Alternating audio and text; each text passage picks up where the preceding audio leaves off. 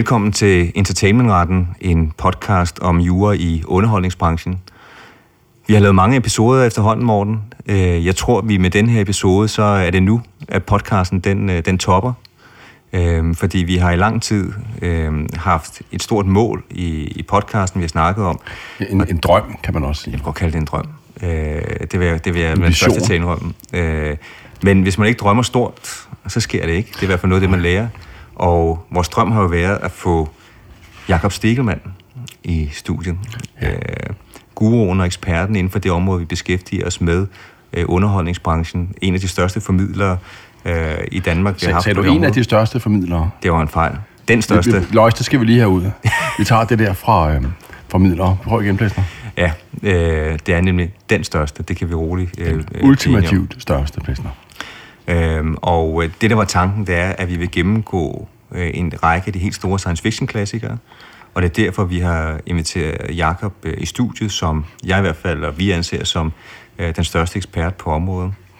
Og Jakob vil forhåbentlig med sin enorme viden inden for filmhistorie, computerspil og litteratur belyse en række af de spændende spørgsmål, som relaterer sig til science fiction. Øhm, hvordan har den originale Star Wars-trilogi for eksempel påvirket science fiction-genren og filmindustrien? Hvilken betydning havde The Matrix for action- og science fiction-genren og for filmarbejdet på det digitale område i starten af nullerne? Hvordan ændrede Stanley Kubricks 2001 A Space Odyssey brugen af special effects og måden at tænke science fiction på? Og hvordan håndterede James Cameron øh, te- temaet om teknologisk fremskridt og menneskets grådighed i Terminator 2, Avatar meget mere? Det er nogle meget ambitiøse spørgsmål, og øh, det er nok ikke dem alle sammen, vi kan besvare, men vi skal prøve. Øh, og det gode er, eller det triste måske er, der er næsten ikke nogen af de her store klassikere, som ikke har rådet juridiske problemer. Hver gang noget er blevet en succes, så har man også set, at øh, der har været masser af spørgsmål omkring IP-rettigheder, øh, og øh, konflikter. Og det, der var tanken med podcasten, det var, at vi vil vise nogle og snakke om nogle af de her IP-rettige problemstillinger, som Cameron og Spielberg har løbet ind i. Men lad os lige fokusere på øh, dagens gæst. Det kan være, at Stilman snart skal sige noget, Blæsner, ikke? Så ja, nu skal vi lige... En sådan gæst af en sådan kaliber trænger til en lang introduktion. Ja, ja, det kan også du, videre. Der må være en Jeg ved godt, at du, du plejer på en, en kort introduktion, men... Øh, Jakob Stegelmann forfatter, foredragsholder, redaktør, filmanmelder, tv-vært. Og de fleste kender nok Jakob fra tv-programmet Troldspejlet, som han har været vært på siden 1989, og nu som podcast, altså 34 år. Øh, jeg tror, vi kommer tilbage til at spørge Jakob om det, men han skrev sin første filmanmeldelse som 15-årig. Han har fået et gennembrud som produktionsleder på Valhalla, en af de første danske øh, store tegnefilm. Herr Odin, undskyld, vi forstyrrer. Men vi har altså et lille problem. Og så er det faktisk kun TV-avisen og Søren Ryge, som slår troldspejlet i hensyn til DR's programmers levetid. Ja, er indtil videre jo. Indtil videre. Så ja, det er... Ja, det troldspejlet findes jo nu, ikke? Det er det, vi sender. Vi laver, og ja, ja. tak for den fantastiske ja. introduktion. Jeg bryder lige ind og siger, at troldspejlet findes også i tv-udgave. Ja, ja. Vi laver specials til DR2, ja, ja. og det fortsætter vi med. I hvert fald resten af i år. vi er netop gået i gang med en stak nye, og tak for den meget flot introduktion, så hvis jeg lige må bryde ind og sige tak, fordi I laver den her podcast, øh, fordi øh, jeg har jo i min tid, hvor jeg har beskæftiget mig de, med de her ting, har jeg jo set filmene og spillene og alt muligt øh, ud fra en underholdningsmæssig øh, sådan hvor fedt er det, hvor godt mm. er det. Øh, men øh, øh, der er jo faktisk nogle sindssygt spændende historier omkring øh, hele det, øh, det retslige, det ophavsretsmæssige, og jeg synes øh, nogle gange, at de to ting spiller sammen, så det faktisk har en en nærmest en mere eller mindre, og det har jeg nogle eksempler på, en indflydelse på det, der, der bliver godt og dårligt, øh, at der er øh, ophavsret, at den nogle gange misbruges, at den nogle gange ikke misbruges, og at reglerne omkring det er meget spejlet indimellem, hvad den her podcast jo også øh, jævnligt afslører. Øh, så jeg vil sige tak, fordi I laver den her, fordi det er, det er der ikke nogen, der har gjort, og det er godt. Are you crying? What's that? Are you crying? Am I crying? No, I'm not crying. You're crying. Okay to cry. People cry. It's great, but I'm not crying. I don't. I'm not a crier. I don't cry. I, I you know, I work out. I have hobbies. I don't. I don't. Come here. What? Come here. Det store morgen. Det må nok sige, det, Så er dagen ja, Og det er ikke mindst stort, når det kommer fra Stelman. Præcis. men, men jeg har jo inden vi kaster os ned i det, så må lige høre, hvor kommer den her... Altså, der var ikke nogen hemmelighed, at øh, for mit vedkommende, og tror jeg for mange i min generation, så Troldspejlet var... Øh, Og er. Og, ja, og er øh, programmet, øh, som øh, man skulle øh, se, og var ligesom kilden til, til alt inden for det her, hvad skete der inden for film og computerspil, alt det nye. Hvor kommer den her interesse fra, og, og hvad, hvad, øh, jeg kan ikke få uddybe lidt det? Altså, interessen kommer jo af- sig selv. Det kan man ikke rigtig sige, hvor den starter henne, andet end for mig startede det som barn med at læse tegneserier, og, øh, og også oplevet, at, øh, og det må jeg sige, det har altid været interessant, at Danmark øh, var lidt af et uland på nogle punkter. Jeg, da jeg voksede op i 60'erne, opfattede jeg lidt, at vi havde sådan en form for øh, kulturel øh, jerntæppe, som gjorde, at øh, alt det spændende, og som, alt det kulørt, alt det interessante, alt det, som mange mener er dårlig smag, og det synes de jo er mange af de ting, som, som jeg har fortalt om i tidens løb, så øh, var, var man lidt alene omkring de ting. Så jeg tror, at selve den der øh, forsøg på at fortælle omgivelserne fra ens forældre til ens kammerater, til, til lærere, til senere folk i kulturlivet, at det her var altså øh, godt. Der var kvaliteter i det. Øh, både i, i, i, i selv de mest banale tegneserier havde noget at byde på. Og man skulle bare finde det. Øh, og nogle gange kunne det også være så dårligt, at det var fornøjeligt i sig selv. Altså, der, var, der er så mange aspekter i det. Der er så meget øh, fornøjelse i det, og at det også stikker dybt. Det var også, at folk har fundet ud af med Renes Herre-trilogien, og, og, og, og, og nu nævnte de The Matrix. Det er jo, folk, det er jo film med, med et højt filosofisk niveau. There is no spoon. Then you'll see that it is not the spoon that bends, it is only yourself. øh, men som nogle gange bliver afskrevet. Og det var lidt, min drivkraft var, at, øh, at det, det var jeg ikke glad for. Jeg følte, at det blev over, over, over jeg følte sådan en form for beskyttertrang over for alle de her ting, som betragtes som meget kuriøst og meget mærkeligt. Mm. Så det er egentlig drivkraften for mig, det er at øh, gøre opmærksom på det. Øh, og eftersom der ikke var andre, der gjorde det, så var jeg jo nødt til selv at, at råbe op om det. Øh, men jeg skal da indrømme, at i starten var jeg slet ikke sikker på, om der var nogen derude, der ville lytte til det her. Men Og, og, og hvad, hvad fokuserede du på i de første udgaver af Troldspejlet?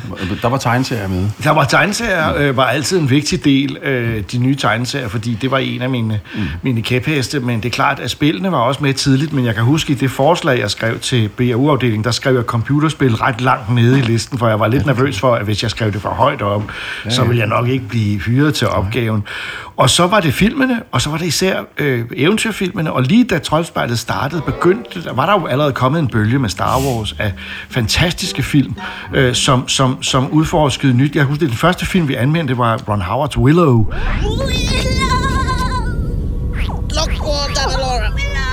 øh, som jo også er en, en fantasy-klassiker produceret af, af George Lucas, øh, som også havde nogle af de tidligste ILM special effects.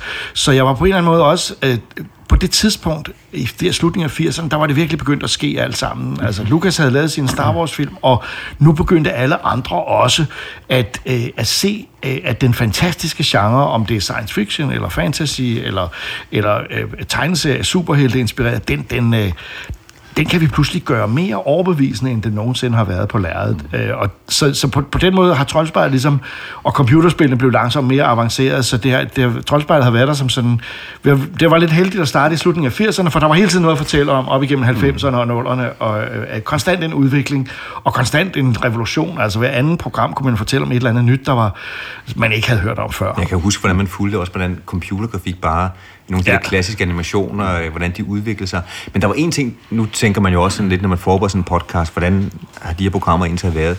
En ting har slået mig øh, sådan over hele universet, det er, jeg har aldrig hørt dig lave en negativ anmeldelse af en film, et computerspil en bog. Der var altid noget, der var positivt, som jeg husker det. Kan huske, du skrev, øh, sagde noget, eller man skal vist virkelig være fan af øh, den her var øh, film mit eller genre. Men, men der var altid noget, men, men, eller, Ja. ja. men, men det, var, det var altid positivt. Er det noget Men bevidst? Eller? Jeg er helt bevidst, øh, fordi jeg vidste, det var et børneprogram, jeg lavede. Og hvis du hører vores podcast i dag, så vil du høre, sådan er det ikke mere. Øh, nu, nu- nu er vi voksne og tør være sure. Øh, fordi selvfølgelig er der meget lort derude. Men for mig var det meget vigtigt at omfavne den begejstring først og fremmest. Og jeg havde en eller anden fornemmelse af, at hvis vi bare brugte tid på at svine ting til, for der er mange dårlige spil for eksempel, så vil man så vil vi på en eller anden måde øh, øh, spille bolden over i fjendens lejr, alle dem, der ikke kan lide sådan noget. Og det vil jeg ikke have. Øh, så, og samtidig så har jeg jo den opfattelse af børn, at de er et fantastisk publikum. De er måske meget krævende, men de er også enormt åbne. Og meget af det, vi, vi, vi som voksne holder af, det har vi jo oplevet som børn, hvor, vi, hvor alt var nyt og spændende, og hvor vi ikke var... Altså i dag ser man noget som voksen og siger, Ah, den kliché har jeg set før. Men klichéerne var jo nye, da man var 12 eller 10, mm. og, og, og, og, og, og, og fantastiske. Så jeg har jo heller ikke ville ødelægge den gode stemning med at være den sure gamle mand, øh, som jeg så siden er blevet i podcasten. Det er helt klart, øh, og det vedkender jeg mig. Men, øh, det kender jeg, godt, jeg, det kender jeg godt. Det, jeg, altså, jeg, er også selv ved at blive sur gammel mand. Ja, ikke? altså, det, det spiral, ikke? Det, det har man, ind, jeg synes, at man skal passe på det, fordi det, det er destruktivt, øh, og man skal huske at glæde sig over noget. Øh, og jeg, jeg har især en forkærlighed for at glæde, glæde mig over ting, hvor jeg tænker, at de andre er ikke så vilde med det. Den, den nye film 65, der udkom for et par dage eller for et par uger siden, øh, med Adam Driver, er en, i mange øh, øjne en meget underlødig og dårlig og primitiv sci-fi film, som jeg fornøjede mig voldsomt over. Jeg synes, den fik en god anmeldelse. Den hørte jeg nemlig. Den, ja, det var da positivt igen, positivt. fordi det var... Og, og det sker tit, at, vi, at jeg er, er glad, gladere for det, som alle ikke kan lide. Øh, og det er måske en, en sådan lidt også øh, øh, Rasmus modsat... Øh, mm øh, som kommer sig af at skulle rose Star Wars tilbage i 70'erne, øh, hvor mange sagde, det er jo noget pjat for små, dumme børn. Ja, ja. Øh, vil du ikke sige, at der øh, siden dengang du startede Troldspejlet, øh, er kommet sådan en højere grad af anerkendelse, end der var dengang, jo, jo. for at der altså, kan ikke noget lødigt i for eksempel science fiction? Jo, helt sikkert. Altså, der er jo en helt anden kultur i dag, hvor mm. øh, masser af, af også kulturmedarbejderne på aviserne er, er helt anderledes øh, sporet ind. Altså, ja, ja. Øh, øh, det er der da, men, men der er stadigvæk en, en angst for det nye tit. Ja, ja. Når der kommer et nyt univers ind på banen, eller en ny måde at spille på, mm. øh, eller et nyt, så, så er der altid nogen, som siger, nej, det er noget lort, og det er tit, ja, ja. det har jeg så fundet ud af, det er tit folk, der er forholdsvis unge og lige blevet voksne, som er meget, meget kritiske, fordi ja, ja. alting var bedre, da de var børn, som er cirka fem minutter siden, ikke også? Men... Ja, ja. Jeg synes nu også, der er sket noget med, jeg kan huske dengang øh, i slut 80'erne og start 90'erne, der var det med at være nørd, det var også noget, som var sådan ligesom ildeset. Vi gør meget ud af det her, det er jo en, en meget nørdet podcast, og hele det univers, der, der er jo også sket noget, synes jeg faktisk, hvor det er blevet sådan mere anerkendt Afgjort. og godt at have de her Afgjort. lidt nørdede interesser. Ja, jeg kan næsten blive helt bange for det nogle gange, fordi mm. altså, det var, da, da Marvel-filmen begyndte at komme, og man sagde, pludselig var almindelige mennesker på gaden vidste, øh, at Spider-Man også var Peter Parker. Det var ligesom noget, vi havde for os selv, når vi kom ned fra Fantastisk. Æderkoppen. Så, så, så, så ja, ja æderkoppen nemlig, det skal den hæve. Men, øh, men, men, men generelt er det jo fedt, at der er en større forstå, at man bliver ikke til grin overhovedet. Ja, mit indtryk er, at øh, tegneserier i dag er, er mange anses for at have øh, sådan en høj grad af finkulturel lødighed. Ikke?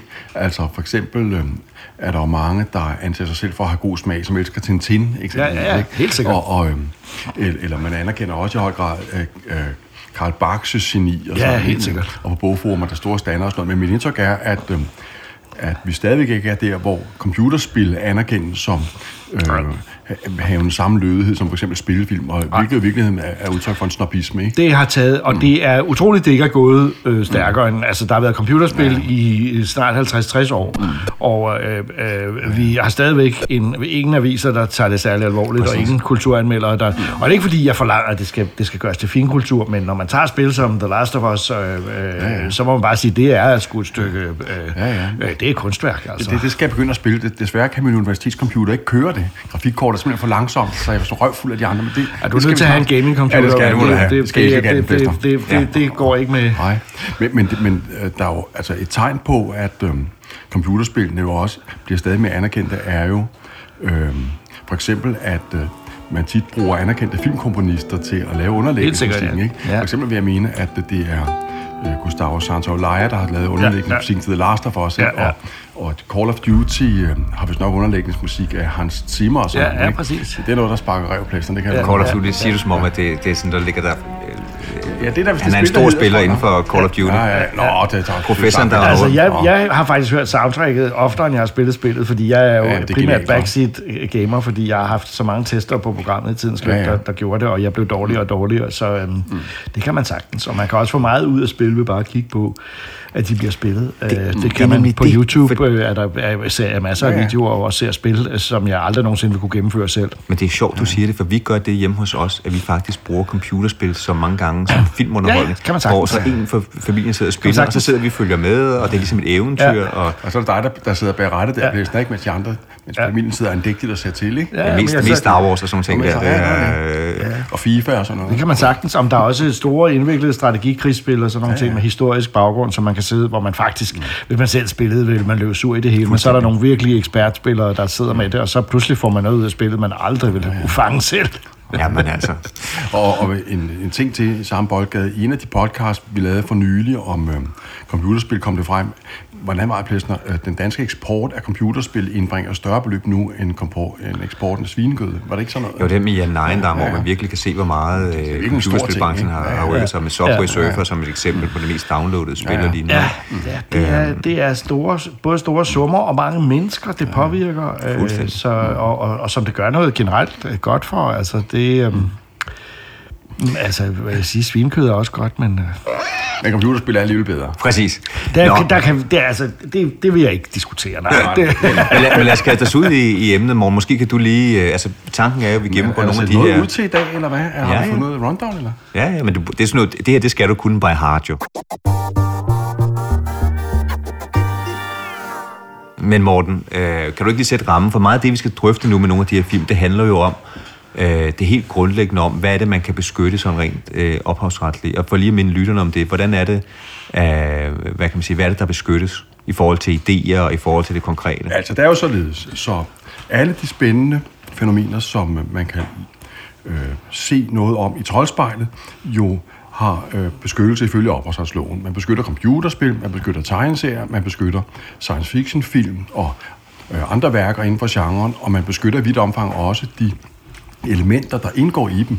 Øh, nu kan øh, lytterne jo ikke se det, men lige nu øh, er studiet her jo for eksempel smækfuld af Plesners Star Wars-legetøj. May the Force be with you. Øh, Hvad har vi her? Legetøj vil jeg nok ikke kalde det. Nej, undskyld, Lost ikke ved ud. Plesner Star Wars artefakter, udstyr, ja. inden for bekvem rækkevidde, ikke? Her- Her har vi en, en stormtroppehjelm, ikke? En naturlig størrelse, og derovre, er det, hvad hedder ham der til højre? Det er Kylo Ren, ikke? Jo. Og dusørjægeren der, der er under fanger han solo ude til venstre der, ikke? Your head's worth a lot of credits. So, I'll be bringing it back to Jabba now. Øh, Der knytter sig faktisk en ophavsret, ikke alene til Star Wars-filmenes handlinger og øh, scenografi og sådan noget, men også til de hjelme her, ikke? Måske. Og, og, øhm, Det er jo og det er sådan- der er en sag omkring det, Morten, jo. Sådan er det. Og øh, når man har ophavsret til for eksempel computerspil og film og alt det der, sker det jo i et fromt håb om, at man så gør det ekstra lukrativt for fremtidige potentielle instruktører og forfattere og sådan noget at kaste sig ud i det, hvilket gerne igen skulle betyde, at vi får flere film og flere computerspil og flere science fiction værker, end vi ville have fået, hvis ikke der var noget, der hedder ophavsret. Øh, problemet med det er selvfølgelig bare, at øh, ophavsretten jo for at fremme den der kreative aktivitet, også er nødt til at hæmme noget af den. Altså, meningen med ophavsret er jo at sige, du må ikke det der, medmindre du spørger, og medmindre du betaler, og så er der noget, der ikke bliver til noget. Så håber man, at nettoresultatet bliver, bliver positivt. Ikke? Ja. Og det er jo spændende nok, om, det bliver det. Ikke?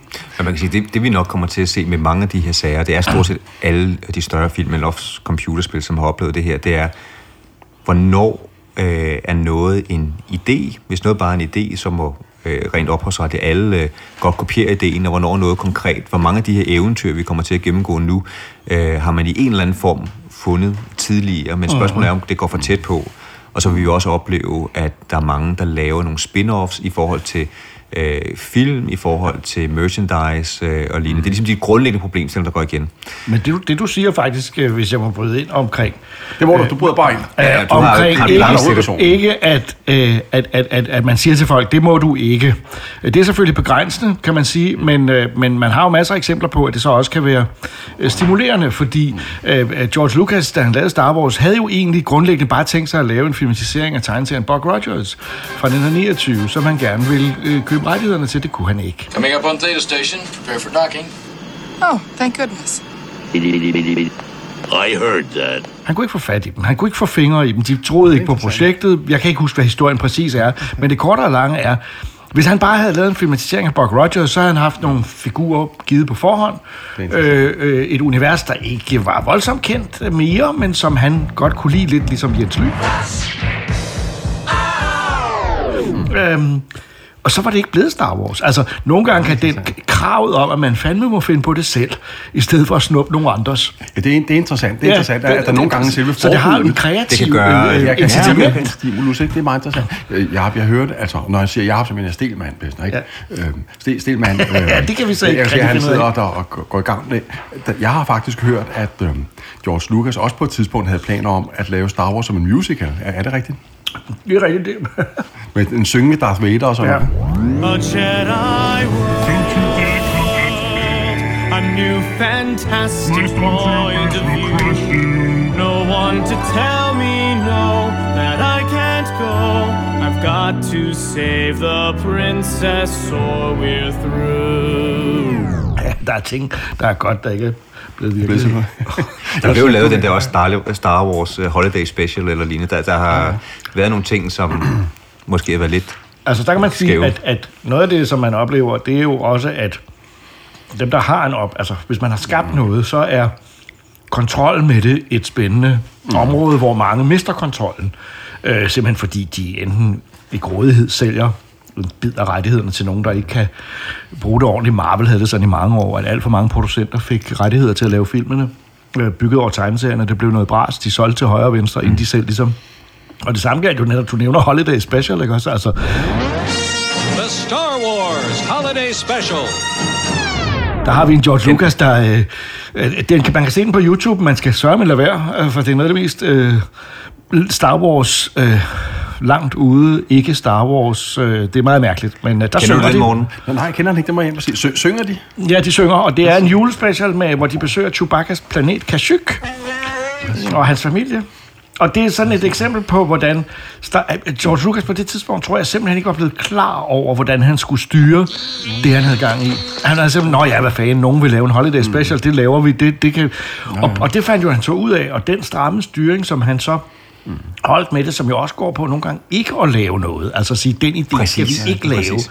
Øh, det, det, det, det er jo også en del af, at i og med, at han sidder med tømmerne, som, og, og, som den, der havde ophavsretten, før han solgte mm. det til Disney, øh, så, øh, så, så styrer han det også. Så kan han også styre det i forkert retning, og mange fans er jo uenige med skaberen, og det synes jeg er meget interessant. Mm. Øh, også det, at man som fan føler, at George Lucas ikke har ret til at gøre, hvad han gør med det, han ejer. Ja, ja. Det, det er en meget mærkelig situation, og jeg forstår dem jo godt, fansene, sådan rent moralsk, men jeg kan jo umuligt holde med dem, fordi George Lucas må altså godt indføre Jar Jar Binks i The Phantom Menace, selvom alle hader ham. I speak?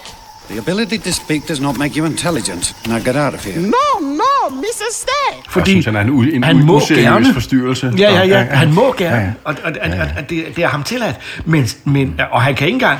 Altså, det kunne være interessant, at man kunne lave en, en retssag, om han havde begået et overgreb på de moralske rettigheder på sig selv. Der er nok nogle advokater, der gerne vil føre den sag, Ja, men det når det kommer jeg- til Jar Jar Binks, Man kan altid ret henvendelse til Jacob i Goresen, hvis øh, man har... hvis det er noget med Jar Jar Binks, så tror jeg godt, at vi kan... Hvad, hvad hedder det?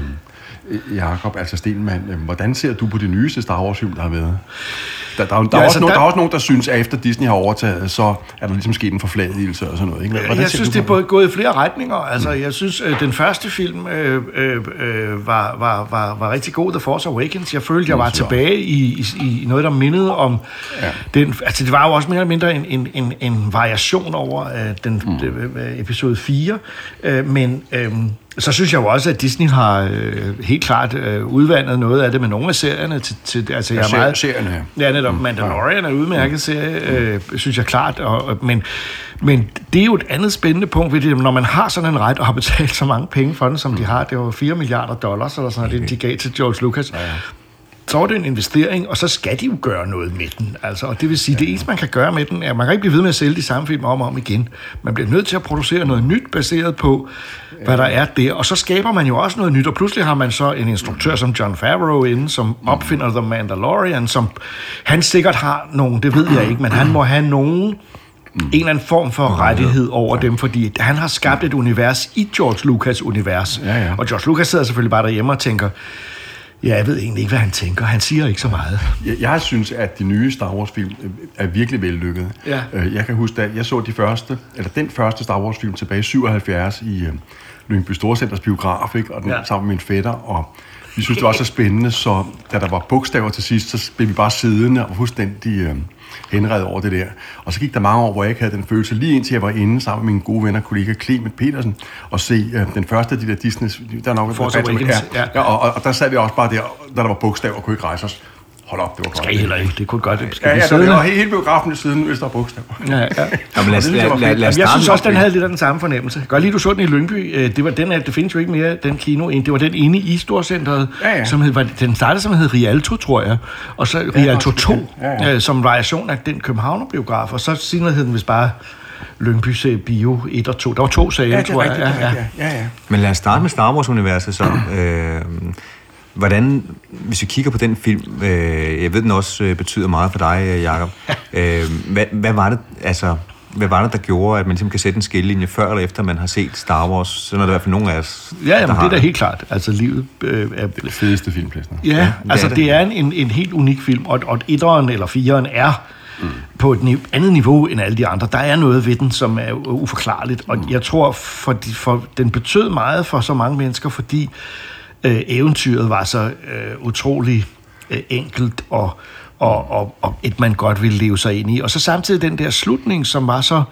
Øh, altså ikke bare, det var ikke bare spændende, om han fik nedlagt dødstjernen, men man blev decideret sat i ja, ja. cockpittet øh, ja, ja. på, på, øh, på rumskibet, fordi øh, billederne var så intense, og, og der afslørede Lukas også, hvor god en filmskaber han ja. er. Mm. Øhm, Ja, jeg er også rent, rent filmteknisk var den vist nok meget revolutionerende. Jo, sikkert. set noget lignende, vel? Ja. Og, og øh, jeg tror nok, at det var alt muligt med nogle små snore, hvor rumskibene Helt sikkert, det var meget primitivt, det var før computerne. Men det var altså. godt lavet på det. Ja, Et tidspunkt var det jo ja, revolutionerende, ikke? Ja, for søren er det jo den, eller det holder jeg endnu, ikke? men jeg, jeg mener også at vide, at den måde, man lavede lyden af lysvær på, var ved, at man tog en mikrofon hen til sådan en Ja, brunnen ja. ja. ventilator eller sådan noget, og, og lidt frem og tilbage. Ja, ja. Altså, øh, øh, øh, der er en fantastisk spændende film på øh, serie på øh, Disney Plus, der hedder øh, Light and Magic, som handler om Industrial Light and Magic, som jo, altså special effects studie, der blev bygget mm. eller startet for at lave Star Wars. Altså, der, der blev, og det er jo den anden ting, den gjorde den film, udover at skabe det eventyr, som alle vil se lige pludselig, så var det det der med, at pludselig tage effektarbejde alvorligt og sige, det skal ikke bare se godt ud, det skal se virkelig godt ud. With the computer controls developed especially for Star Wars, it was possible to film the elements for this sequence with a freedom never before exercised in motion picture production. Og så udvikles der jo masser af teknologi, og ILM er jo stadigvæk det førende, førende selskab i verden på det område. Nu er det så computeranimationer, der er i den film et meget spændende skift, fordi lige pludselig, det, det handler om, hvordan de arbejder med modeller, som I netop mm. sagde, med snore og skittermøg og eksplosioner, der bliver lavet i virkeligheden. Og så lige pludselig kommer computerne. Og den der larmende arbejdshal, øh, det var før, bliver pludselig til en samling sindssygt kedelige mennesker, der sidder ved nogle skærme, ikke også? Ja, ja. Og det er, jo, det er en stor ændring, der skete øh, ved det digitale, når man arbejder med sådan noget, og det fortæller den om, og, og, og det var jo Star Wars, der satte den i gang. Altså. Fuldstændig.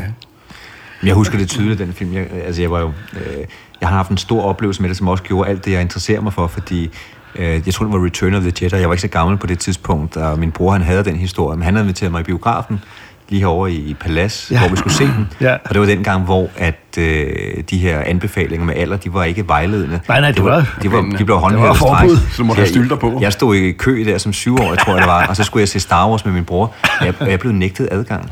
Ikke så godt. Så det var ligesom sådan en tabu. Jeg må simpelthen ikke se Star Wars. Og jeg kom ind og se Robin Hvad Hood. gjorde han så? Gik han ind og se den i stedet uden dig? eller Nej, vi hvad? gik ind og så Robin Hood. Den kørte på genudsendelse. Altså, Altså, den der det- tegnefilm det- fra det- Disney. den gamle Disney-film, Den er ja. også en god, men jeg har fået lidt anstrengt forhold til Robin Hood Disney. Det kan jeg godt forstå. Den er nu heller ikke så god, men det er der nogen, der vil have mig for, at jeg siger. Men, men, Men- du- det må være meget, det må være traumatisk. Der. Det, det, det, det, er den eneste, der har jeg forstået mig derfor, der, fordi... At det er derfor, at du som overkompensation måtte anskaffe alt det her merch bagefter. prøv at forestille jer, kender I, altså hvis man var barn og fik at vide, der var noget, man ikke øh, måtte se. Jeg Jamen, må simpelthen altså, ikke, og jeg, altså, man kunne jeg, ikke har, bare se jeg har faktisk det samme driv. Jeg gik i 6. klasse, da den gamle King Kong kom i DR's øh, ene statsfinansierede sort-hvid kanal. Og alle talte om den, hele klassen. Ja, og der kom den der King Kong med det kæmpe abe. Og mine forældre talte også om Og torsdagen kom så, det var en torsdag aften, og så sagde de bare, nej, det må du ikke se. Det er for sent for dig. Det er det samme. Og, og, og siden... Øh, altså, så jeg har traume, fordi jeg ikke har set den, og det, ja. det, og det gav måske også en drivkraft til at sige, helt ærligt, at hvis King Kong ikke er en børnefilm, så ved jeg ikke, hvad det er. ja, ja.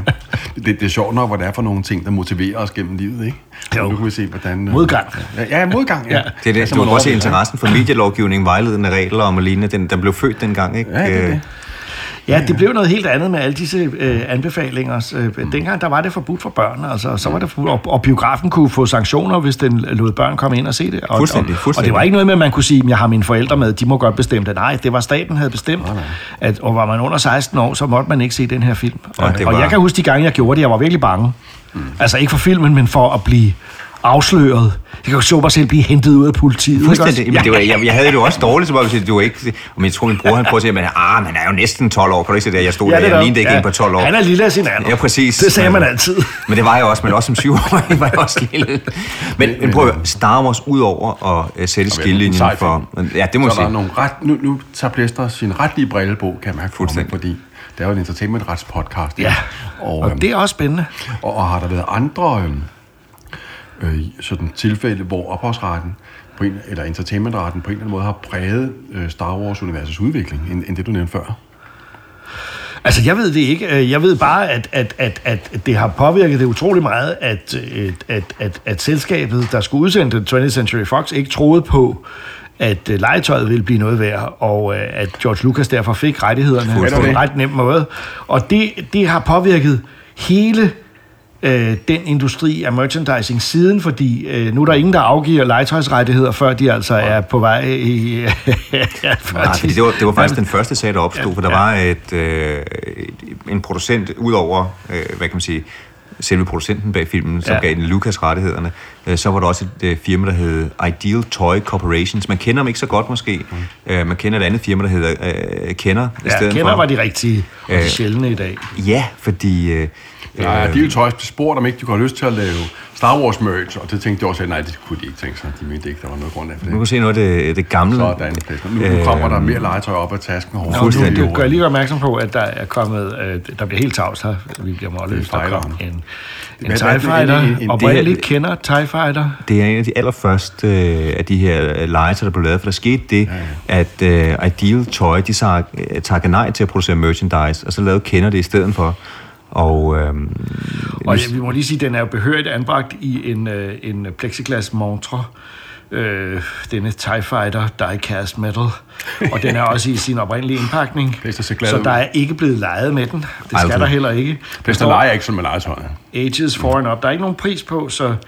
Og den vil vi heller ikke... Hvad kan jeg vide, hvad den vil koste i dag? Øh, øh, er det en, du har haft i mange år, eller har du købt den for nylig? Og, nej, jeg, den, jeg har fået den i gave af min kone, så mm.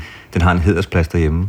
Jamen, de er jo penge værd, de gamle legetøj der, ikke? Og Jo, men, men det, som der skete det er meget dengang... smukt. Er det ikke noget med, at gæsten i programmet får altid en gave? Jo, med jo, tag- Jo, tag du en har cola. fået Du har fået en cola. Det er fint, Stefan. Ja, okay. Det er i orden, ikke? Ikke? Nej, nej, nej, Jeg, havde alt legetøj den serie der i øvrigt, og så gav jeg det videre til min bror, så gik det til med min fætter Christian, som jeg var med inde og se Star Wars, men jeg har det stadigvæk. Og det er noget, der er, som jeg ser på med store øjne, kan jeg tro. Men det, hvad skete der i den serie? Ja, det der skete, det var så, at uh, Kender, uh, de fik uh, lov til at uh, lave, fik uh, altså uh, rettigheden til at lave merchandise. Det kunne de selvfølgelig ikke gøre uden tilladelse, fordi man lavede figurer fra filmen, og de figurer er uh, beskyttet rent ophavsretligt, måske endda også uh, som varemærker. Uh, fordi man også har registreret Darth Vader, Chewbacca, Leia, R2-D2 som, som varemærker. Men så skete der ikke uh, værre eller bedre end, at de her Ideal Toys, de kunne jo godt se, at det var måske ikke så smart at have takket nej til... øh, Jordklodens mest indbringende legetøjsproduktion ever. præcis. Så de begyndte at øh, lave øh, deres eget legetøj. Ja. Øh, og det var de ikke så glade for, øh, hverken hos Lukas øh, eller hos Kender, fordi Nej, det er klart. de lå ret tæt op af det. Jeg har taget nogle billeder med til jer, til dem, der lytter til podcasten. Der øh, lægger det vi det op på, ja. på nettet, som vi plejer. Og der laver man altså... øh, Darth Vader bliver til Knight of Darkness, og så Ja, det lyder meget rigtigt. der står... Øh, ja, det er jo rigtigt.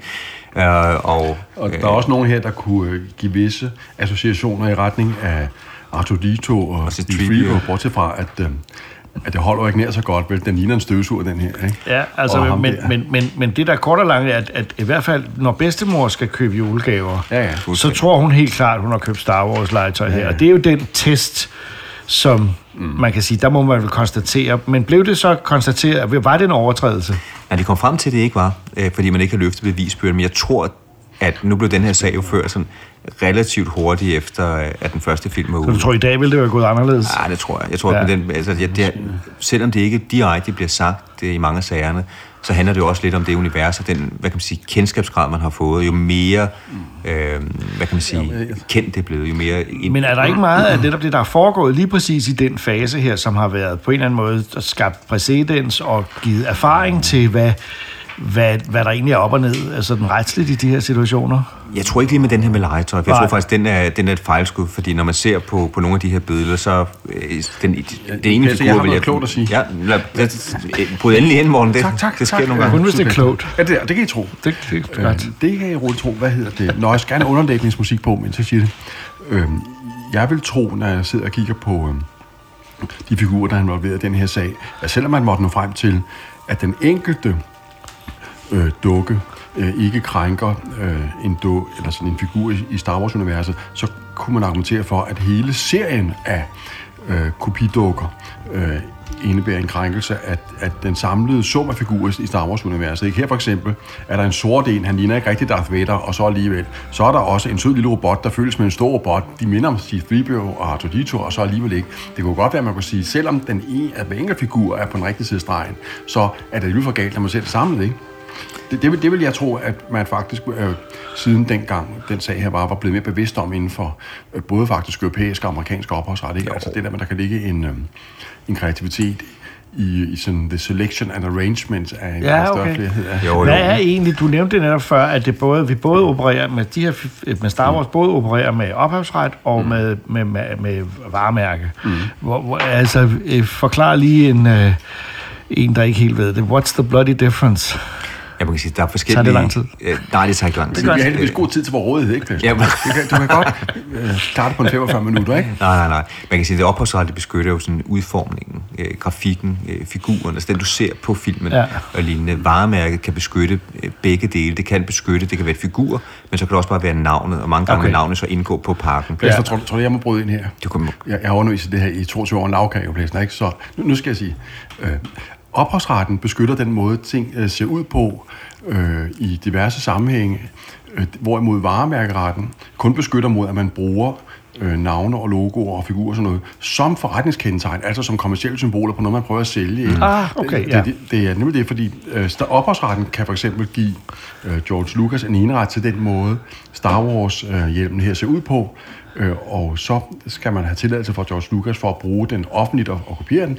Hvis man har varemærkeret til den, så betyder det, at man må ikke bruge den som kommersielt symbol, hvis man sælger slik eller sådan noget. Ikke? Okay. Så, så det, det, Ja. men, men der, der er et blandingsspil, der så er lige så du have noget, der er overlap, hvor det her er legetøj, så det Ja. bliver solgt. Jamen, det er jo det, og jeg tror, at de mange, mange mennesker øh, øh, løber lidt sur i, hvad der har været her, øh, øh, fordi øh, netop sådan et univers som Star Wars er bygget op af, af, af en, en stor ophavsretsbeskyttet øh, et univers, kan man sige, som er et kunstnerisk øh, skabt univers, og så en, en, en masse øh, tingester og personer, som, øh, som, som kan varemærke registreres. Og det er selv, og Star Wars selv selvfølgelig også, altså, altså logoet. Fuldstændig, men man kan sige, skåret ind til benet, så det er det, det ophavsretlige beskyttelse, som er det stærke. Det er den, Ja. som, øh, ja. hvad kan man sige, opstår med det samme, den koster ikke noget, og det er den, som beskytter stort set Ja. ja. alt, hvad man kan finde derinde. Ikke?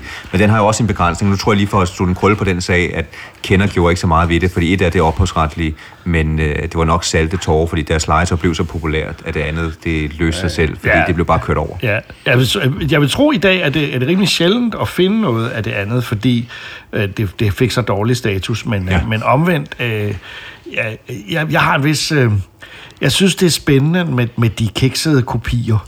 Det har jeg altid synes var interessant, øh, hvor meget man kunne få ud af det. Der er på, på YouTube for eksempel en meget interessant, øh, tror den er brasiliansk eller argentinsk øh, øh, øh computeranimationsfilm, der, der helt groft og brutalt øh, kopierer Ratatouille. Den hedder Ratatouille. It seems that everyone, even from distant places, wants to come to this restaurant just to taste the famous recipes served there at Ratatouille. Øh, og øh, det, den er helt forfærdelig, forfærdelig dårlig. Altså, og der er ikke noget fra Ratatouille i den. Øh, men jeg kan ikke lade være med at være fascineret af det, og at mennesker har sat sig ned og sagt, Simpelthen bare fordi den anden film får så meget omtale og bliver så... Øh, øh, øh, øh vi ved, den bliver markedsført så stort, så hænger vi lige på der og tjener lige lidt til det. Det må være meget ynkeligt, synes jeg, at leve på den måde, men jeg, kan også være, jeg er også fascineret af det, og de, og de jeg tror egentlig ikke, de, der er ingen, der kunne finde på at sagsøge dem, fordi det er så skidt, det de har lavet, og de kan ikke tjene særlig meget på det, så det er ikke umagen værd. De vil ikke sætte Men, fokus på det heller, måske. Nej, det tror, jeg, det tror jeg faktisk ikke netop, ja, at der siger man, lad os, lad os glemme alt om den. Men og det er altså- lidt også det her legetøj, det er jo noget, noget Ej, det, var ikke, det blev ikke populært. Læsner, har der været andre retssager øh, om Star Wars?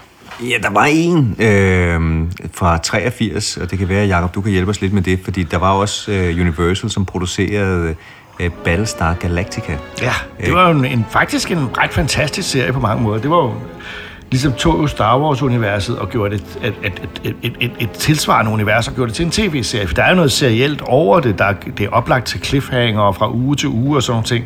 Og det var jo en producer, der hed Glenn Larson, som var simpelthen kendt for at lave tv-serier, der altid var kopieret af store spillefilm. Øh, så, så lavede han noget, der lignede lidt, men ikke han var alligevel så god til at lave det så langt fra, at det nogensinde kunne blive... øh, Men her kom han ikke langt nok fra og fik ballade, og det er en af de ting, grundene til, at han fik ballade, var jo også, at manden, der lavede special effects og rumskibene, var John Dykstra, som også arbejdede for George Lucas. Mm. Og det vil sige, jeg Lucas beskyldte ham simpelthen med et vis hold i, øh, og det er faktisk med i den her øh, dokumentarfilm om ILM, for at snuppe nogle af de modeller, der var kasseret. Og, og, og han havde var blevet fyret af George Lucas, tror jeg, i en anden sammenhæng, da de flyttede ILM op til, til, øhm, til San Francisco. Så han var også en, en vred mand. Øh, han var irriteret, øh, og han ville lave sit eget, så øh, det lå bare meget tæt på. Så der, der, er- ja, men hvordan endte den egentlig, den historie? Jamen, jeg tror, det, den er spot on i forhold til det, vi, vi snakker om, det med ideen, fordi øh, den første instans kom frem til, at det var bare ideen, man havde kopieret gode mod onde kræfter i, Ja, i rummet.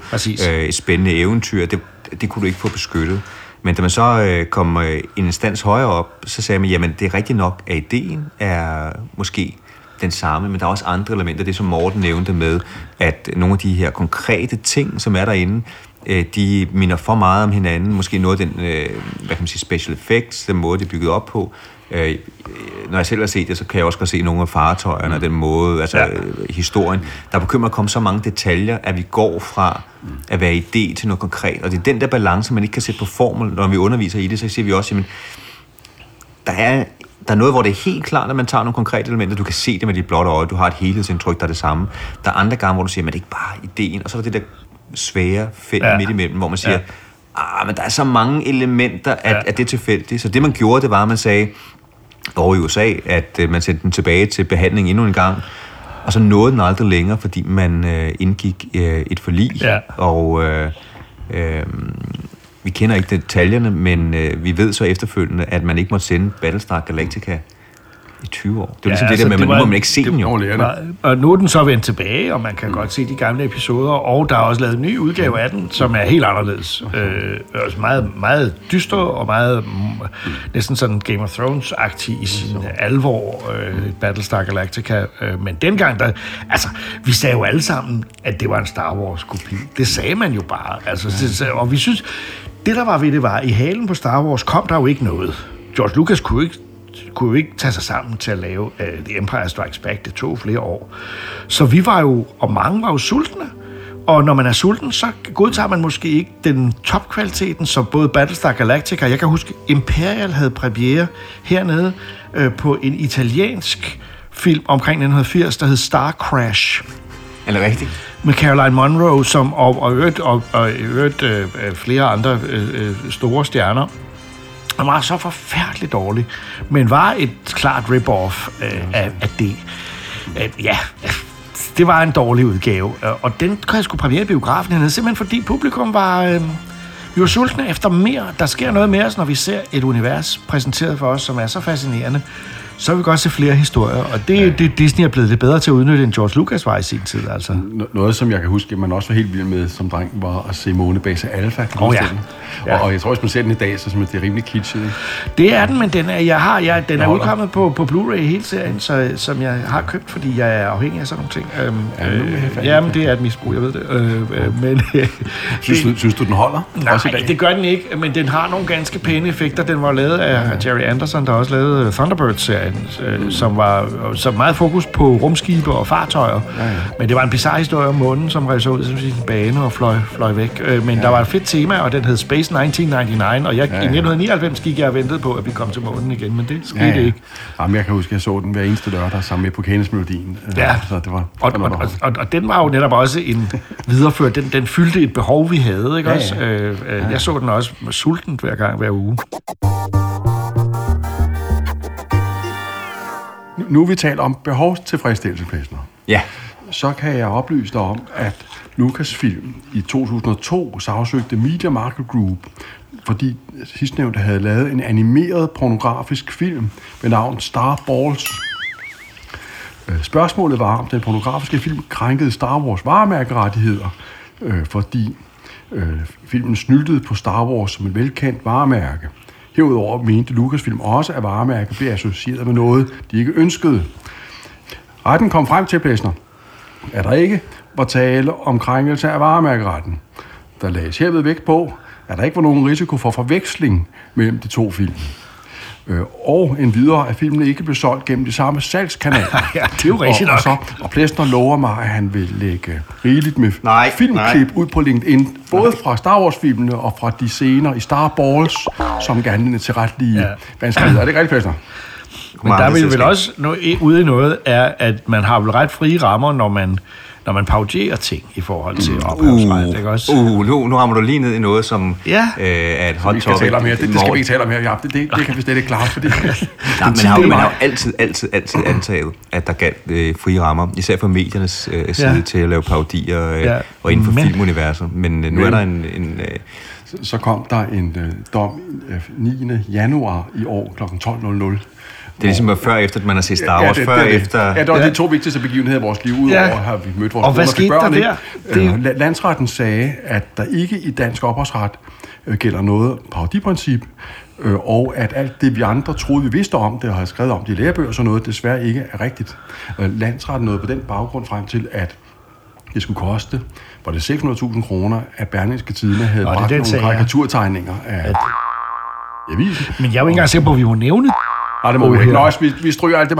Og så kan jeg jo sige til dig, Stilman, at øh, den 10. maj, øh, så er der øh, domsforhandling i højesteret. Der skal de tage stilling til, om, øh, om vi har et parodiprincip i dansk ophavsret eller ej. Og man kan sige, det er jo ikke nødvendigvis, fordi dommen fra landsrettens side var forkert, men det er mere, præmisserne er så generelle, at de kan blive, øh, altså de, lige nu bliver de læst som om, at der ikke er en parodiundtagelse. Og det er derfor, det bliver spændende, fordi et af den her situation, hvor der er blevet brugt et billede øh, i en artikel, noget andet er jo generelt med medierne, når man og i film portrætterer noget for sjov. Der er mange, mange, mange eksempler i film på, hvor man netop, vi har været inde på det i computerspil med easter eggs, hvor man laver mm. en sjov reference til et andet univers, og det, det, det har man indtil videre øh, antaget, det må man godt.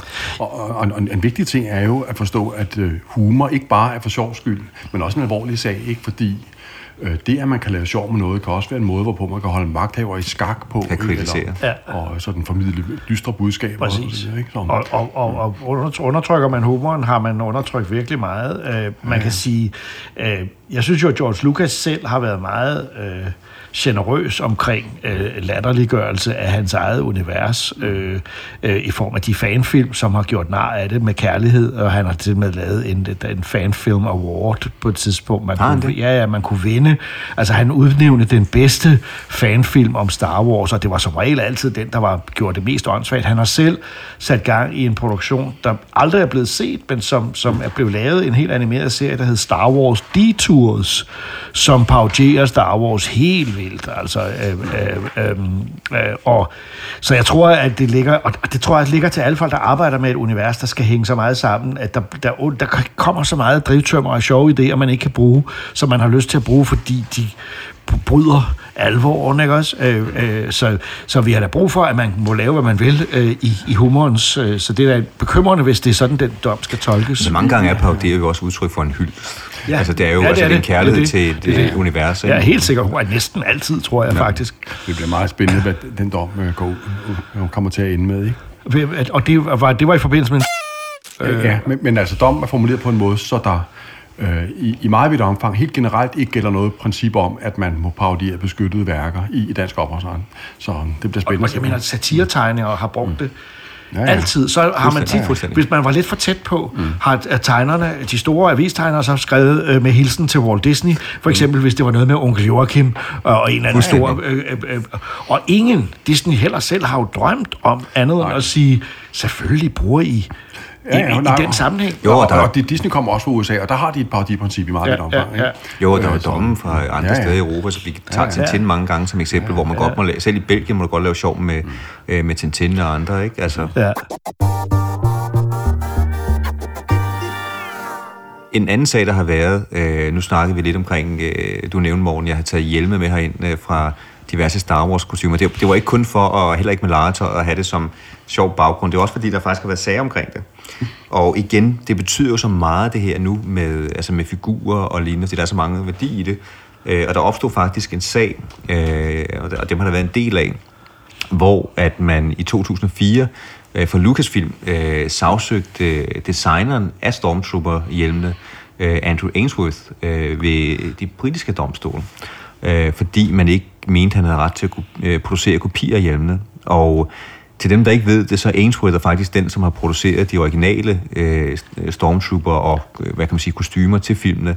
Øh, så det, han solgte, det var øh, til de nørder, der findes derude, øh, der solgte han, øh, hvad kan man sige, originale, øh, mente han selv, øh, kostymer, øh, men øh, de var trykt på de øh, rigtige, øh, hvad kan man sige, forme øh, og lignende, så det var sådan en til en øh, original, og han gjorde meget, meget, meget ud af, at øh, hver enkelt øh, lille håndlavet detalje var, som den skulle være, men spørgsmålet var, om han havde ret til at gøre det. Og det, som der nok kunne lægges til grund, det var, at han havde ikke rigtig papirarbejdet i orden, fordi han havde ikke nogen kontrakt med, at han godt må gøre det, og han havde formentlig skrevet, at øh, Lucasfilm havde alle rettighederne til det her, men han gjorde det alligevel. Det er ikke så godt. Jamen, det er så spørgsmålet, fordi... Øh, Og, og der var en dom i USA om, at øhm, han ikke måtte, ikke? jo, men der er i USA, Der var der er en det jo... Ja. Øh. Men i England havde de nogle, øh, nogle regler, som øh, øh, gik ud på noget med, at øh, værker, der kunne karakteriseres som kunst, havde ophavsretlig beskyttelse i, øh, med den normale beskyttelsestid, hvorimod øh, visse øh, øh, værker, øh, som ikke var egentlig kunst, men øh, kun havde en øh, væsentlig kortere beskyttelsestid. Ikke? Jeg tror ikke, det var det, den faldt på. Ja, altså, jeg har, der er mange domme, jeg, øh, jeg har læst, og der er en, som øh, står lidt frem som uforståelig. Jeg tror godt, man kan forstå den, hvis man ved de politiske baggrund bagved, fordi man har sagsøgt øh, en englænder i England, som har lavet et produkt, som er originalt, og han selv har været med til at skabe. Øh, og jeg tror, at dommelstolen er lidt af min egen fortolkning, har let efter en, øh, en, en undtagelse. For det, de siger, det er, at det var et industrielt, industrielt værktøj. Og man, Ja, der der, står- der, der, der, der med, at, at sådan nogen har kun et, et meget kort beskyttelsestid over. Ja, præcis. Men man kan sige, ah, altså jeg tror, Det er der. jeg tror i alle der andre... noget, der er kunst, så den her. Det er jo kunst, det der. Det kan vi ikke, altså det... Det vil jeg også det- sige, det, den, den Nej. kan sagtens komme på Designmuseum, Det og, og øh, øh, øh, det er der, der er ikke tvivl om. Men, øh, men, Ja, men han dommer det der er- ikke fattet noget. Nej, altså han, han, han fik jo lov til at producere det. Det er der nogen, der er glade for i hvert fald. Men det illustrerer jo også, at et hver form for altså, filmværk eller spil af den type er et samarbejde mellem utrolig mange kunstnere. Ja, øh, og at der, der er jo, og det har jo også vist sig, at der opstår konflikter, når, øh, når folk på den ene side har øh, afskrevet deres udny- har afskrevet udnyttelsesretten til det, de har lavet. Men de har jo teknisk set ikke opgivet ophavsretten. Altså, de har, når man har tegnet noget, er det vel stadigvæk ens. Man må bare ikke bruge det til noget, og man har overdraget det fulde til, til, til, til filmselskabet. Men en film som Star Wars, eller et superhelteserien, er jo i så utrolig mange mennesker, der på, har bidraget på forskellige vis. Og det, det, så, så der skal jo også virkelig være orden i sagerne derfor, at Ja. det ikke skaber problemer bagefter. Og typisk Nå, altså, det, den der paplæs, der kan så ødelægge din Nej, det har du den, ikke. din Den, stormtrop det har du ikke, der det har du ikke. Den, øh, den kan ikke ødelægges, den der. Nå, den der- Øh, den, øh, nej, men du har helt ret i, at netop når det kommer til film eller computerspil, det har vi også haft i et tidligere podcast, så bliver man nødt til at samle ja. alle rettigheder. Ja. Og det, som så nogle gange kan virke stødende for folk, det er, hvis de så skaber et øh, kostyme eller noget, som bliver en vigtig del af filmen, Ja. så er det jo dem, som har skabt det, og som du siger, ja. så er det dem, som har ophavsrettighederne til det, men de overdrager det. Ja. Og der skal der virkelig være nogle øh, forventningsafstemninger, nogle kontrakter, fordi ja. her manglede forventningsafstemning. Han følte jo helt klart, øh, Andrew, at han kunne fortsætte med det. Det var ham, der havde skabt formen, det var ham, der havde skabt Ja, det. Han ja. kunne godt fortsætte. Ja. Men øh, det, det kan Jamen, man... han fandt jo også pludselig ud af, at der var nogen, der godt ville købe dem her af ham. Ja, det er en stor virksomhed. Og, og, og, og så tænkte han, det, hvorfor kan jeg ikke øh, lave dem? Det var mig, der lavede dem i første omgang. Og så, at den kontrakt, han har lavet, det var bare en lønseddel for ham. Ikke også? Jo. Øh, og, og det synes, tror jeg tit opstår, de der problemer, at folk ikke forstår, hvad det er, de går med til. Øh, og indimellem synes jeg også, der har været, altså, der har været store diskussioner på Marvel for eksempel, om tegnerne kunne beholde deres tegninger, når de var...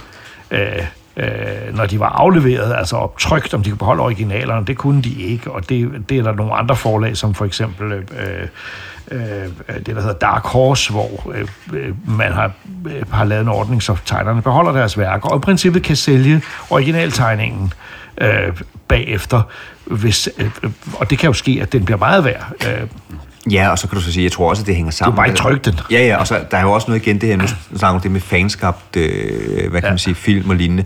Der ligger jo også noget i, at noget kærlighed til projektet, ligesom med parodier, fordi det, det, som han laver her, det er jo noget, han går så meget op i de små detaljer, at der Ja. ja. ikke er nogen tvivl om, at det produkt, han laver, er så meget bedre end, hvad kan man sige, måske Ja. et fastelavnskostyme, som man kan købe for 299. Helt sikkert. Så der er jo også en, hvad kan man sige, det skal man selvfølgelig også, det her med, det, det medfører en ret til, at man kan stoppe nogen, men man kunne jo også for Lucasfilm eller andre licensere det her, hvis man ville, og så være med til at... Men det er jo så det der med, hvordan Man kunne have lagt op til et samarbejde, ikke også? Øh, øh, der, det, du nævnte Karl Barks tidligere som en af dem, der er blevet, blevet anerkendt, og han, han havde jo også det problem, at alle de tegninger, han havde lavet af Anders And, var jo ejet af Disney, han havde bare øh, leveret dem, og havde jo ikke nogen tanker om, at han skulle beholde dem. Han var ret utilfreds med sin løn, men da han så var blevet kendt som pensioneret, og tegn og fans var begyndt at dyrke ham, så fik han jo en særlig tilladelse hos Disney til at lave oliemalerier med Anders And.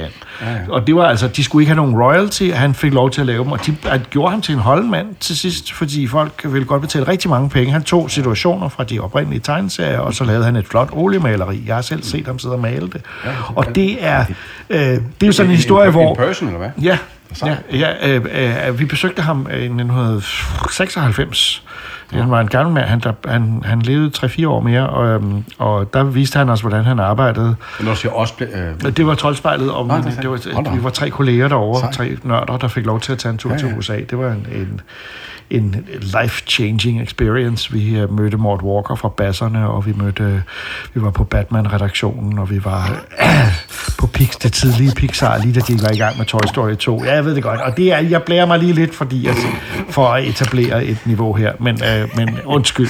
Nej, nej, nej, nej, nej, det er- men det kort og Podcasten langt, endelig får den niveaupladsen, og der har vi savnet Præcis. det længe? Ja, men det langt her er, at, at, at Disney så altså der havde øh, ja, et stort firma som Disney, som vi regner som værende øh, øh, meget omhyggelige med deres ophavsret, eller deres varemærker og hvad de ellers har, at de altså trods alt gav en gammel tegner lov til at lave de der malerier, og sagde, okay, go ahead. Og det viser sig altså, at nogle gange kan man altså, øh, øh, øh, kan det ske, at der kommer nogle fornuftige løsninger, Ja, øh, ja. på noget, der egentlig er en juridisk konflikt. Og det synes jeg er meget opløftende, at det kan lade sig gøre. Det er rart.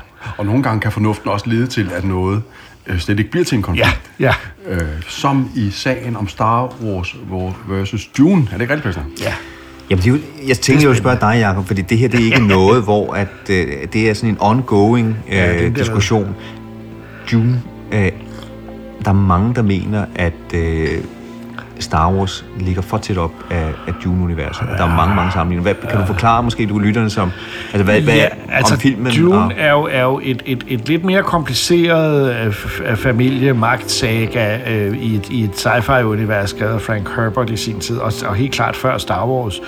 Og der er der ikke tvivl om, at George Lucas har været inspireret af det Dune, øh, de omgivelser, som det foregår på en ørkenplanet, der godt kunne minde om Tatooine. Der er monstre, der minder om det.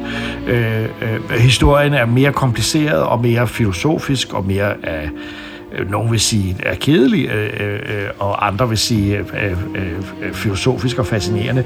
Men det George Lucas gjorde, var jo bare at fortælle en meget enkel historie, som havde nogle elementer, der kom fra den, men hvis du, tager Star Wars, så vil du finde utrolig mange elementer fra øh, øh, fra mange andre. Altså, ja, Linda, Linda og Valentin tegneserien, deres rumskib er ret tæt på The Millennium Falcon, øh, og det har, har de tegneren øh, Øh, Jean-Claude Messier gjort opmærksom på rigtig mange gange, øh, at han aldrig har fået nogen penge fra George Lucas.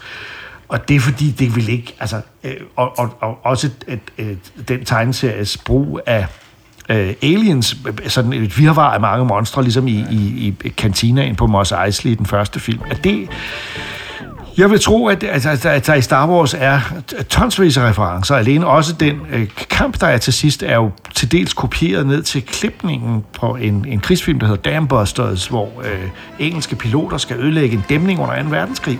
Og der må man bare sige, det er... Øh, det må jo være tilladt at lade sig inspirere, mm. og hvor går grænsen? Mm. Øh, og jeg ved ikke, jeg tror ikke, der, er noget, der har, har der ikke været en sag med Dune. Der, jeg tror kun, det har været, det er fans af Dune, ja. som, som synes, at Star Wars er et rip-off. Ja. Præcis. Øh, øh, og, og nørder igennem det, på den. Det, kan, det kan de så gøre, og hvor kommer de så hen med det? Ja, altså kunst inspirerer hinanden, altså sig selv, og det, det er ligesom sådan Men der er jo selvfølgelig en grænse. Der er, altså, det, det, det, og det, er den grænse, der er, det er jo den grænse, som er så svær at få fat i, fordi ja. vi står på skuldrene af, øh, hvad kan man sige, dem før os, vi står på skuldrene af tidligere kunst, ja. så man kan sige, nu kan vi her, for eksempel, Dune-fans har lavet sådan en hel liste, og det går alt fra navne, prinsesse Leia til prinsesse Alea, ja, øh, ja, altså, ja, ja, ja. Så det er alle mulige ting, og man kan sige, jeg tror, det dommer lægger vægt på, det kan være den der med Battlestar Galactica.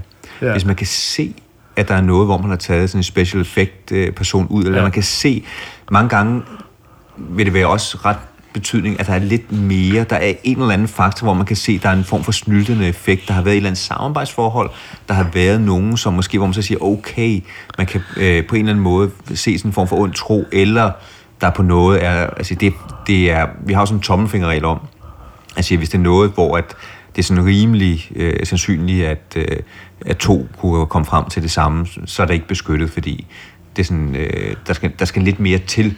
Øh, men hvis der begynder at være for meget, det bliver for konkret, så ja. ah, kunne de godt være kommet frem til det her, så ja. nogen har set den anden der, ikke? Ja. Og du har rigtig meget af det, ikke? Jeg vil ikke selv tro, at, at Dune, for eksempel, der vil jeg ikke mene, der var en Altså, jeg, jeg, jeg vil tro, at, at George, altså, George Lucas har kendt til Dune, det er der ikke tvivl om. Altså, Men du må jo godt lade dig inspirere af ideen. Ja, det er jo det. Det er fuldstændig lovligt. Og, og, og det, jeg nogle gange kan blive i tvivl om, når jeg hører jer fortælle om de her sager, det er, de mennesker, øh, al respekt for, for folk, der er, øh, har en uddannelse, som gør, at de kunne blive dommere øh, og domsmænd, og hvad det ellers er systemer af folk, der skal afgøre det. Øh, hvordan kan man øh, kvalificere sig til at vide og til at, at, at, at bedømme det her?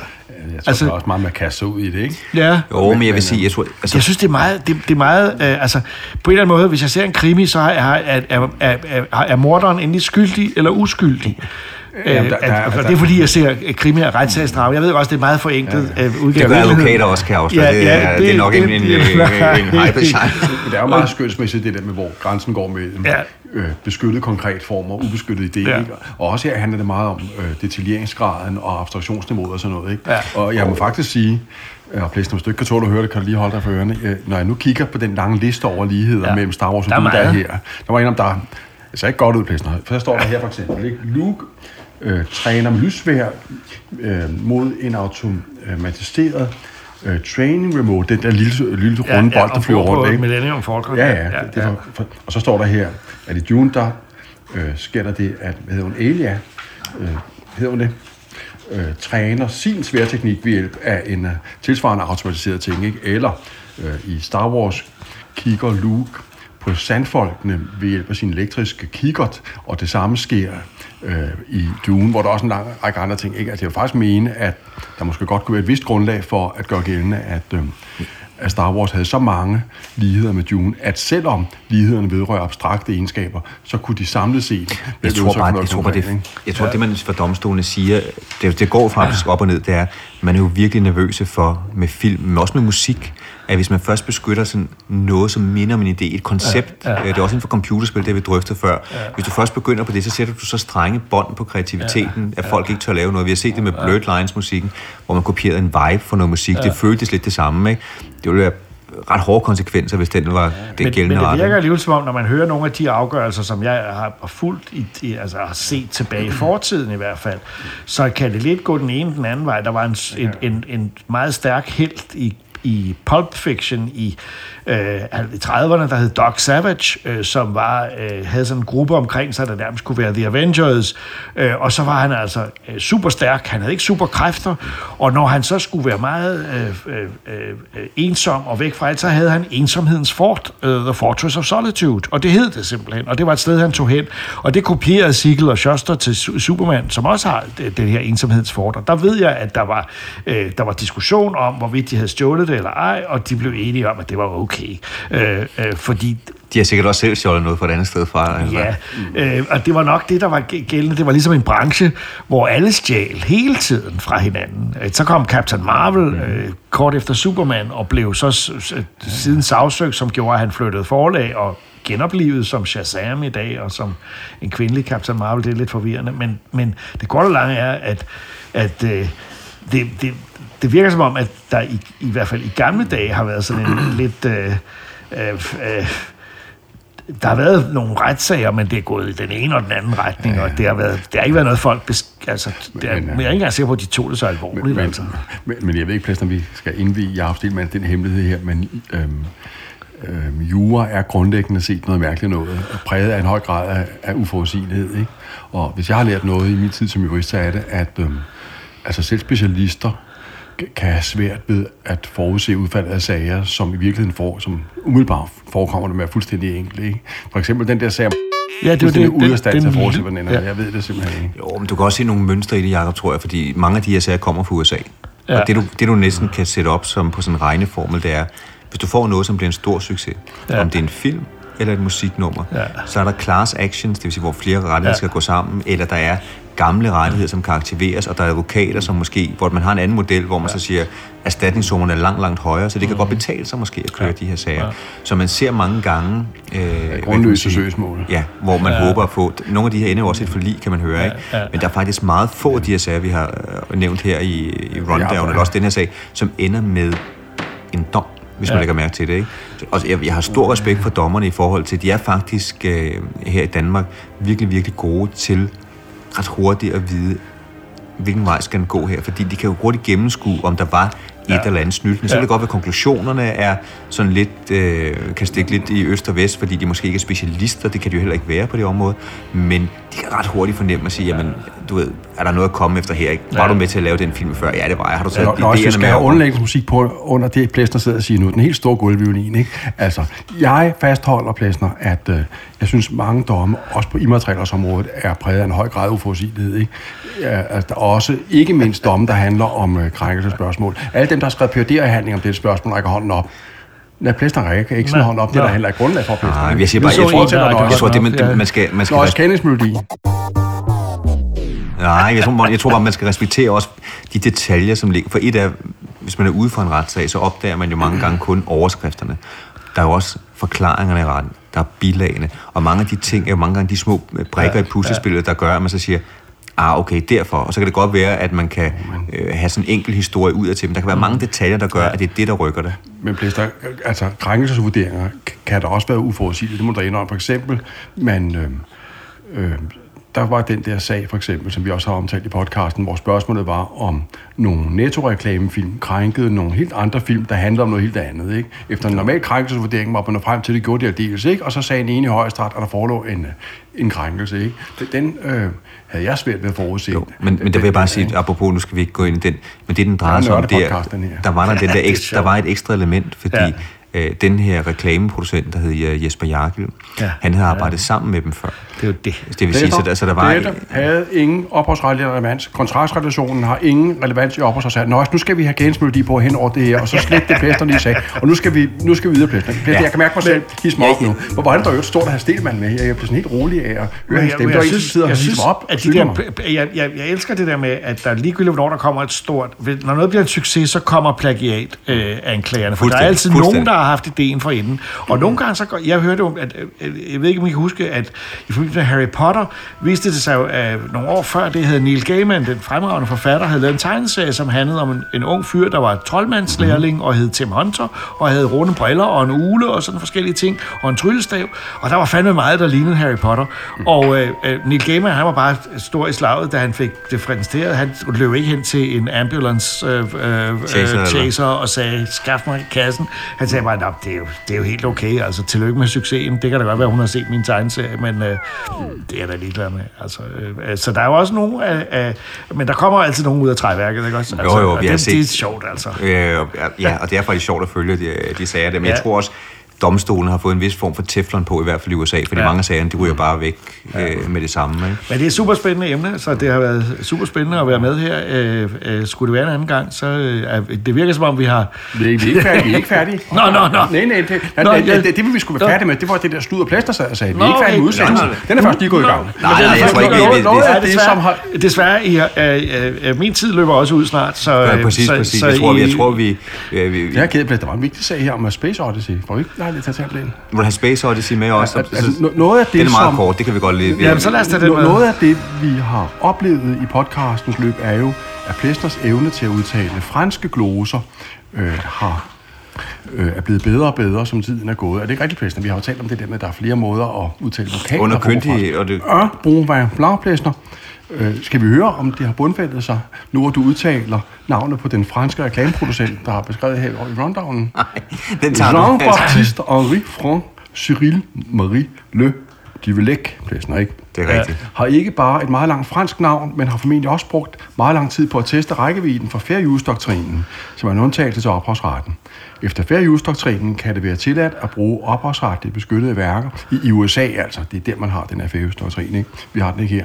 Øh, Selvom man ikke har fået ophavspersonens samtykke, det kan fx være i forbindelse med en parodi eller med hensyn til ytringsfriheden.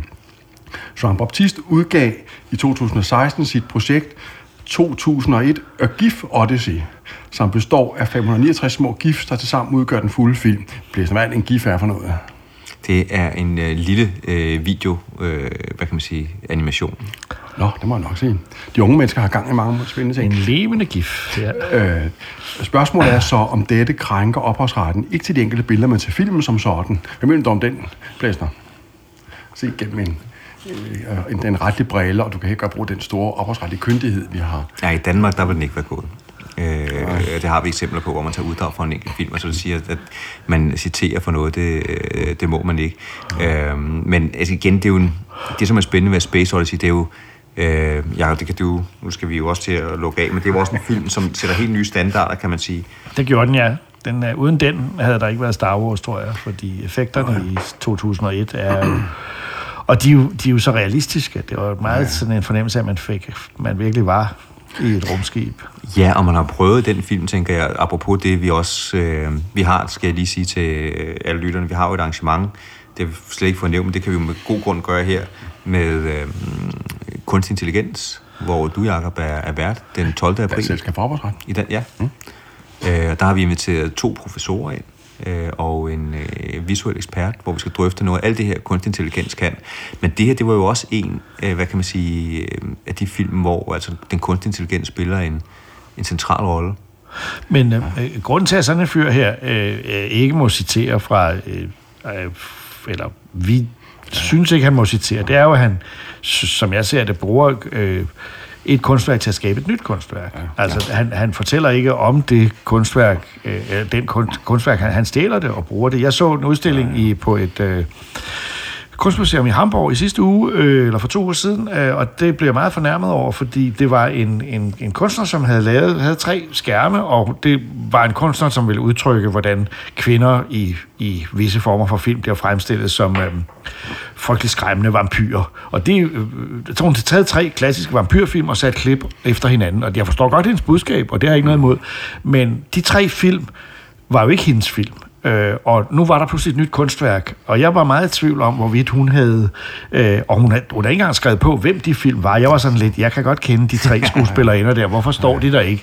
Så jeg synes, hun var en tyvknægt, øh, men, øh, men spørgsmålet om hun må det. Altså, der var jo ikke, det var ikke, politiet var ikke til stede og havde fjernet øh, kunstværket. Og i- altså i USA er det jo, de har den der fair use-doktrin, som øh, vi ikke har her, og den tillader dem i høj grad at øh, lave sådan øh, ting, som vi her i landet nok ville synes var, var utilladte øh, efter Ja. den her, ikke? Og det, derfor kan det kan faktisk godt være, at den går i USA, den her, selvom den Ja. ikke går i Ja. Danmark. Måske, vi har jo lige haft en sag med, Ja. ja. hvad kan man sige, NFT og, og lignende, hvor... Men der øh, handler det jo i høj grad om, at man bruger tingene til noget andet, end det de er. Ja, det er nemlig det. Altså, transformativ brug kalder Ja, det ja, det. ja. Det er meget godt ord. Det kan jeg godt Hvad hedder det? Vi har aldrig før haft en gæst, der ligesom der ligesom selv prøvet udsætte ligesom Stelman. Der, men han har ikke udbegrænset tid. Hvis du ligesom prøver at koncentrere dig, jeg skal lige spørge Stelman om noget, hvis du lige siger stille. Ja. Øh, Nu du siger du kvindelige vampyrer. Kender du den film, der hedder Lad en fremmed komme ind? Ja, ja, det er svensk vampyrfilm. Så det ikke er god. Jeg synes, Jo, det er en fremragende film. Fantastisk. På alle måder. Øh, men et, men den er jo jeg også et set. eksempel på, Ja. ja. hvis vi skal, at, at samtlige film i faste genrer, og når de så bryder, de stjæler jo fra hinanden. Ja, ja. Altså, og det er jo idéer, og det kan man ikke beskytte, Nej, vel? Altså. Men Dracula kan jo godt beskyttes, eller kan jo nok ikke mere, fordi det er for lang tid siden, men da Bram Stoker skrev Dracula, den første filmatisering af Dracula af Nosferatu øh, i Tyskland, den blev lavet uden øh, øh, forfatterens enkes øh, tilladelse, så han kaldte øh, Dracula-figuren Nosferatu og håbede, den gik, øh, men der blev alle kopier jo brændt, og det var kun fordi, der var nogen, der, der, der øh, øh, nogle samlere, øh, som holdt fast på det, som øh, opbevarede den, at den i dag er en klassiker.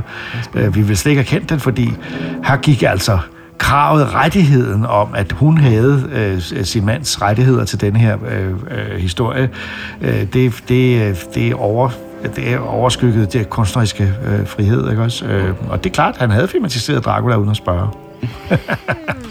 Ja, men altså, Og ikke så godt, Plæster. Vi kunne blive ved med øh, de her anekdoter. Øhm, vi gør det. Der, var- der findes også flere ting. Den her film med Space Odyssey er jo så langt øh, fremme i forhold til, som du også nævnte, med teknologi, så den blev faktisk påberåbt i en sag for nylig med øh, mellem Apple og Samsung, øh, Samsung, fordi det var retten til iPads og, og tablets, og der mente man faktisk, at øh, den del var allerede øh, opfundet i den her film, øh, fordi Altså, man... designet af, iP- af iPad'en ikke var beskyttet, fordi den allerede forekom i film. Eller sådan Ja, noget. men du kan prøve at se, vi har taget billeder med her, Ja, ja, vi kan lægge det op. det. Der lavede man de her newspads, hvor at, øh, de var kendt, så filmen kan jo også være med til at påvirke noget. Øh, altså, hvad der kan Øh, beskyttes. Som, som det fremgår det billede her, i øvrigt en interessant øh, trivia i relation til filmen, er, at de medvirkende i rumrejsen år 2001 spiser af Arne Jacobsen bestik. Ja, det er det gør de. bestik, Ja, som, er, nemlig. Ja. Ja, som der var så syret og spaceagtigt, Ja, så... ja. Øh, vi- jeg købte det faktisk en gang til konen, og øh, det er meget specielt at spise med, ikke? fordi maden, det er ikke sådan, kniven kan ikke rigtig skære, og gaflen kan heller ikke rigtig komme ned i maden. Nej, det- Men det- bortset fra det er jo design, altså. Men Ja, det er design, ikke? Ja, ja. Men prøv at høre her. Vi har øh, en masse sager, som vi ikke når at gennemgå. Øh, dem lægger vi information ud om på LinkedIn. Øh, vi har sager fra Terminator til Avatar til... Øh, ja, der er nævnt ikke nogen grænser.